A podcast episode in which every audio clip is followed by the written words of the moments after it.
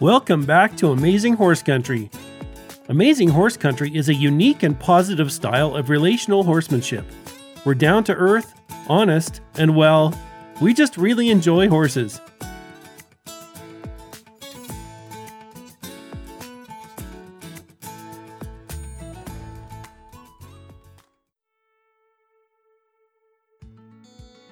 In this episode, we welcome back equine biomechanics expert Jody Schulze McMahon. And what should we talk about today? Hmm, how about conformation? Conformation is one of those words we hear tossed around in the horse world. It means different things to different folks and different disciplines. But just how important is it? And why? Well, we have the expert here to tell us all about it. Before we turn things over to Jody, make sure to visit Amazing Horse Country dot com. We'd love to have you as a member. Your membership gives you access to clinics, a growing suite of training and riding videos, one-on-one online training, with me of course, the Amazing Horse Country live show, and much more. And of course, I have to throw in the pitch. If you're enjoying these podcasts, we'd love it if you help us out. Just head to Patreon dot com slash Amazing Horse Country.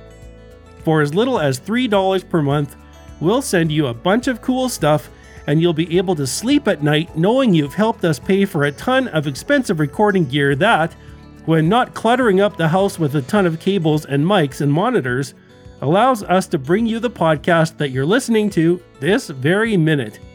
So how about it? Did you head to Patreon dot com backslash Amazing Horse Country yet? No? Okay, I'll wait. How about now? You'll do it later? Excellent. I'll take your word for it. Glad to have you on board. Okay, Jody, how about you start us off with a story?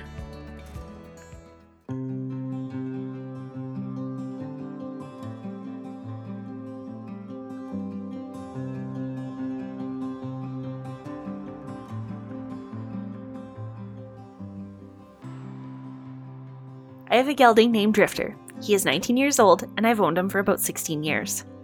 Looking at him conformationally is a little bit scary. He has a really long neck, a long back, he's built very downhill, and he doesn't have a lot of bone or substance in his legs. His head looks a little bit big and coarse at the end of his neck. He's just really not what most people would consider ideal.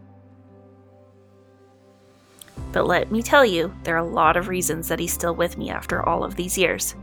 He is incredibly kind. He has been through so much of my learning with me, and when I get on him and change things up, he always just tries to figure out what I'm asking of him. He's a horse that's incredibly easy to sit on all day. I can pull him out of the pasture, even if it's been a while, and I know he's just going to go to work. I've trusted him to carry me while I was pregnant, and if there's a job to do, he's always game. He's not built well to sort cattle, but he's cowy enough and has enough heart that he is always my go-to for that job. Even though I do own other horses that are more cutting bred. I've put him in ridiculous situations that really should have been a wreck, but weren't just because he shows up and tries his best. So, conformation really is just a small piece of the big picture. The heart and try that a horse has can overcome something being more of a physical challenge. I will pick the horse with more heart over the one that looks nice, but really isn't that thrilled to go to work.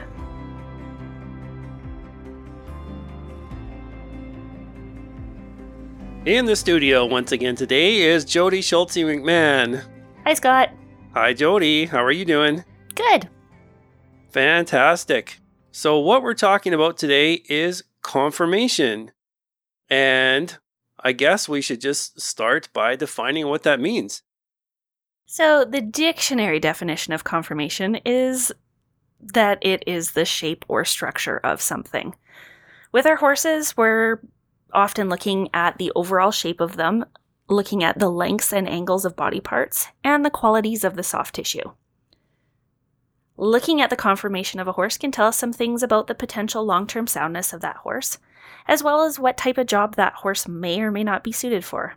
There are conformations that are considered to be flaws because they mean that the horse is less likely to stay sound once they're in work. So what are the main parts of the horse's body that are generally observed when we're looking to determine the conformational quality of a horse? I would guess that there are certain features that are obvious and some that are more subtle and some that are sort of an overall quality. For sure.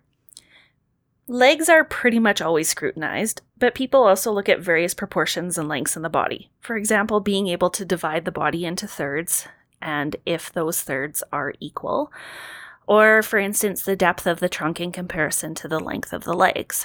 Right on. So I found that in many cases, conformation can tend to be more of a matter of opinion than a matter of fact. You know, for example, someone might see a feature as a conformation flaw and it won't matter to the next person, or they might argue about it. Is there a black and white to conformation, or is it all just a gray area? In my experience, I found that there's things that generally everyone considers to be a flaw, and then there are things that certain individuals, say trainers, breeders, Um, or people who compete in specific disciplines consider flaws. Some things, like the front legs being either towed in or out, don't really have any sort of positive to them. There's generally more strain on the joints as there's more torque through the limb and while it's in motion.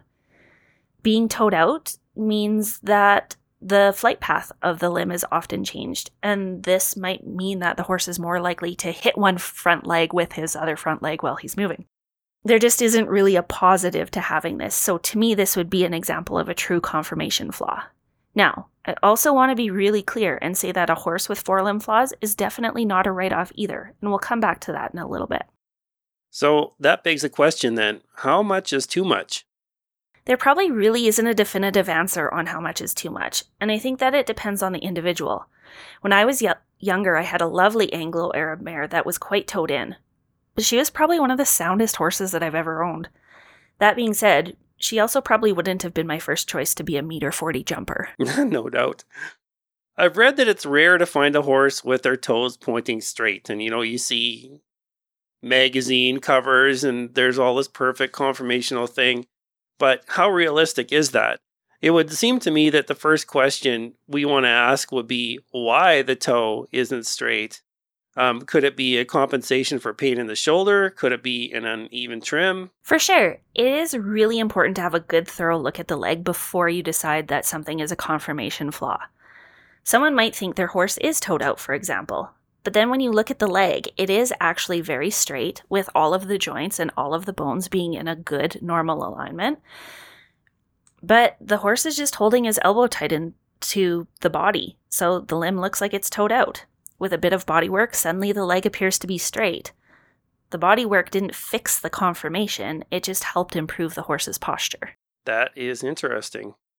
You know, one thing I've noticed is that there can be a bit of a disparity between a conformational flaw and a personal preference. Absolutely.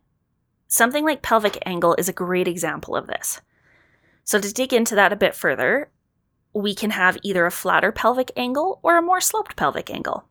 With a flatter pelvic angle, we get more area for muscular attachment, and this often equates to more forward power.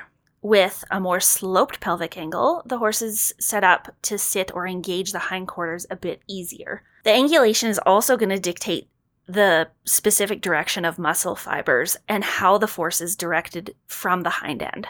So for our flatter pelvic angle, that means that the power is being directed more forward, whereas the sloped angle means that we're going to get a little bit more loft, or that the power is going to go more upwards. Now, none of this is inherently good or bad, but one or the other may be more desirable for certain disciplines. For endurance, where we want to cover a lot of ground as efficiently as possible, having more power directed forward makes sense. For dressage, where we'd like the horse to be able to sit and have a lot of loft and size in every stride, then more slope makes sense. But there's also a balance in everything.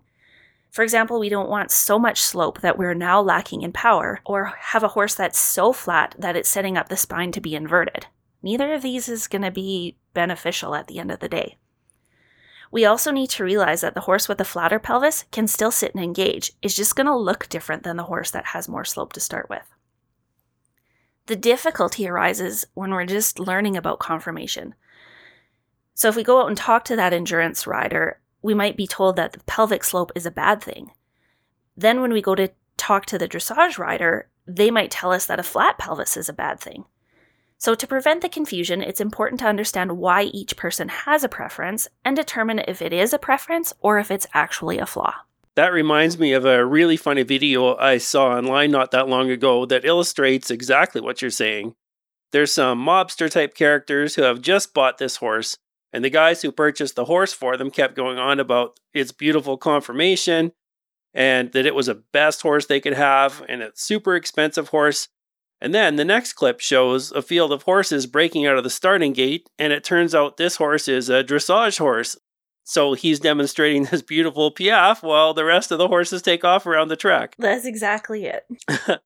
So let's consider a person that has purchased a horse, perhaps having some great success with it, and then they start to learn more about conformation. They might note some features about their horse and question whether their horse is truly suited for the riding discipline they're pursuing. Should they start looking for another horse? Not necessarily. If they had their sets set on being competitive at a very high level, maybe. But for the average horse owner or someone progressing in a discipline, I think the value of looking at your horse's conformation is that it gives you an idea of what's potentially easy for your horse to do. For example, in my own herd, I have a little quarter horse gelding that has a bit more slope to his pelvis, and sliding stops are super natural for him. I have another gelding that isn't quite as sloped, and he can still stop quite nicely, but it did require more time and effort to train that stop. Part of this could also just be temperament of these two horses. Horse one may tend to be a little bit more on the lazy side, so he just generally likes to stop. So that obviously plays a role too. And for myself, I don't compete in any particular discipline. I just ride and look to advance myself and my horses as much as I'm able to. So neither horse's build is a detriment to what I'm trying to accomplish with them. Yeah, for sure. That's understandable. So the conformation of a horse isn't necessarily detrimental, and it can be discipline dependent. You mentioned that conformation can be a determining factor in soundness too. So as a professional body worker, can you unpack that a little bit for us? So in my experience, both as a horsewoman and a body worker, it is important to note the horse's conformation as it may highlight areas that are prone to issues. But I've found that how the horse is working is a greater contributor to having issues. For example, having a long back is generally considered less than ideal conformation as it has less strength to support the weight of the rider, just being a longer span. If that horse is trained and ridden in a poor posture, then yeah, they're sh- certainly going to be more prone to having issues than a horse with a shorter back. These issues could be anything from having a tight sore back to kissing spine disease to challenges with saddle fit. However, if that same horse is trained and ridden in a correct posture, with focus put on really ensuring that they develop a strong core, then there's no reason to expect that this horse should have any more issues than the horse with more ideal conformation. And I think it's safe to say that a horse with poor conformation that is ridden well will generally have less issues than a well-put-together horse that is ridden poorly. I find that all too often conformation receives the blame that really lies on poor body usage that is resulted from poor training or riding. Considering the horse's back as a conformational feature, it makes sense that we'd want to make sure we have a saddle that fits, and that fit is dependent on the particular horse. I'd like to dig more into what you mean by riding our horses in a correct posture. Are you saying that we can adapt our riding to the horse's particular conformation, or that proper riding can, for lack of a better term, overcome a conformational detriment? What I'm trying to say is that proper riding is definitely more important than perfect conformation. I know from the clinics that we've done together that this really is a main focus of this style of horsemanship, so we really delve into this there. Yeah, I agree. And that begs the question then, what would you consider poor training or riding that could adversely affect a horse or maybe even play into an existing conformation issue? I would say anything that causes your horse to move with poor posture or causes them to carry a lot of tension. Yeah, and we know um, from experience that tension can lead to a lot of other problems as well. Can you share a story from your own experience, maybe something where conformation would have dictated a certain performance in the horse, but you found the exact opposite? For sure. I actually have a really good story on this. Way back when, when I was still starting colts and riding horses for people, I had a five or six year old gelding come in. He had been a stud horse, and the clients were wanting me to put some time on him to help sell him. So this was back in the day when the internet was slow and the picture came in pixel by pixel. And as I got to see more and more of this horse, I actually laughed. And then I was really horrified that someone had used this horse as a stallion and tried to make more of him. He had a really short neck, was built really downhill, had really short upright pasterns. His back was a nice length, but it was quite swayed, especially for such a young horse. His pelvic angle was super steep, and there just wasn't a whole lot that looked good to me. Sounds like a pretty boy. I mean, everybody has their thing. So I did end up putting some time on him, and man, was I ever surprised. Based on the conformation, I was expecting him to be really rough and really short-strided. I was so wrong. He had a beautiful, long, smooth stride that was something you could easily sit on all day to go check cows or fence. He was able to use his back really well despite that sway. He was quite athletic, and man, he could sure stop. I actually really, really, really liked riding him. Nice. And best of all, he had a really nice mind and was super willing. This was one of the things that caused me to learn that there are myths when it comes to conformation. Such as? So, a good example is short upright pasterns and upright shoulders, meaning that a horse is going to be rough and choppy to ride. I've heard that. Over time, I've ridden many horses with this conformation, and I'm sure that you've had too. And I found that this isn't really a hard and fast rule. I've also ridden horses with longer, well-sloped pasterns that would be, quote-unquote, more conformationally ideal, and they were really rough to ride. So I think this is a perfect example of conformation being blamed for something that really isn't a conformation problem. Yeah, those are great examples. And you know, uh, I've got conformation problems too. I have busted bones and joints. And, you know, I noticed years ago I was walking through the snow and I turned around and looked at my footprints and my feet are pointing in different directions. But I don't notice it. Like it doesn't, it's not a problem for me. You know, sure, if, if I was a competitive athlete, that might be something that's going to affect, you know, how I can perform. Years ago, I attended a conformation clinic and, you know, it left me thinking that all my horses were flawed and were going to suffer horrible soundness issues. But of course, none of that ever happened. And I got to thinking, like, my horses don't wander around thinking, oh, it's so horrible that my front feet point out two degrees. Or, hey, I've got a shorter back than that horse over there. You know, unless there's a soundness issue, they don't care any more than we do about our own physical problems most of the time. There's no such thing as a perfect human being either, and we all know that. There was a study done using military recruits that showed thirty-two percent of them had uh, one leg that was, you know, around a quarter inch longer than the other. In human physiology, we consider that normal, yet you'll see someone on their knees with a protractor measuring the angle of a horse's toe. That's exactly it. No one's telling your horse what he can or can't do, and it isn't fair for us to limit him solely based on conformation. Yeah, I agree. Personally, you know, I struggle with lending a heck of a lot of credence to conformation. I found that when conformation becomes a focus, it opens up a door to blaming the horse when things are not going so well. It isn't something I really even look at. Instead, I like to focus on, you know, building some better balance, releasing brace and tension, eliminating mental anxiety, those factors that cause a horse to perform. And when we've got those things nailed, we can really see the full extent of how the horse can perform. And like you said, in many cases, that can be in complete contrast to what folks believe the conformation would dictate. Conformation is too often used as a negative to dictate what your horse can't do. Instead, I think it's a great idea to focus and train the positive, you know, everything your horse can do. I've seen time and time again when a client has a worry about a conformation issue that it seems to disappear as soon as the horse's posture and balance is corrected. This happens so often on a couple different levels. And like you say, first of all, when we support the horse with what he needs, then we do end up with better posture and balance and movement. And second of all, it's pretty neat when you see a horse that you don't even recognize anymore because their body has changed in response to the work that they've been doing yeah. for the better. In my own herd, I have a little Palomino gelding of somewhat unknown history. When he first arrived, I would have said he had an U-neck. Over time, we chipped away at some of his mental and emotional pieces and some of the brace that he was showing us in the work. And to look at him now, he actually has a very nicely built neck. That is awesome. And, you know, it's for that reason in the clinics and working with client horses that there's so much more value in focusing on what the horse is showing in the moment versus our conception of a problem or even their past history. That's really great, Scott, because you're able to address underlying issues which allow the changes to happen that lead to better posture, balance, and movement. So often what we define as conformation is actually a posture. A horse might appear to have a swayed back, but after we spend time releasing brace through the top line and encourage them to use their core, suddenly the swayed back starts to change.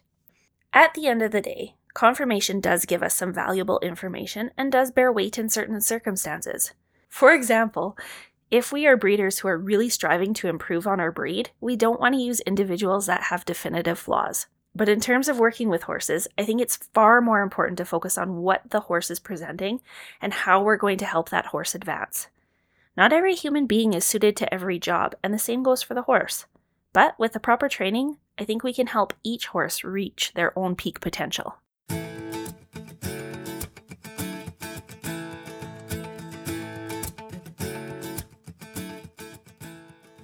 Thank you so much for listening to our podcast. You can find Jody on Facebook at Broken Spur Equine Therapy or on her website at Broken Spur Equine Therapy dot com.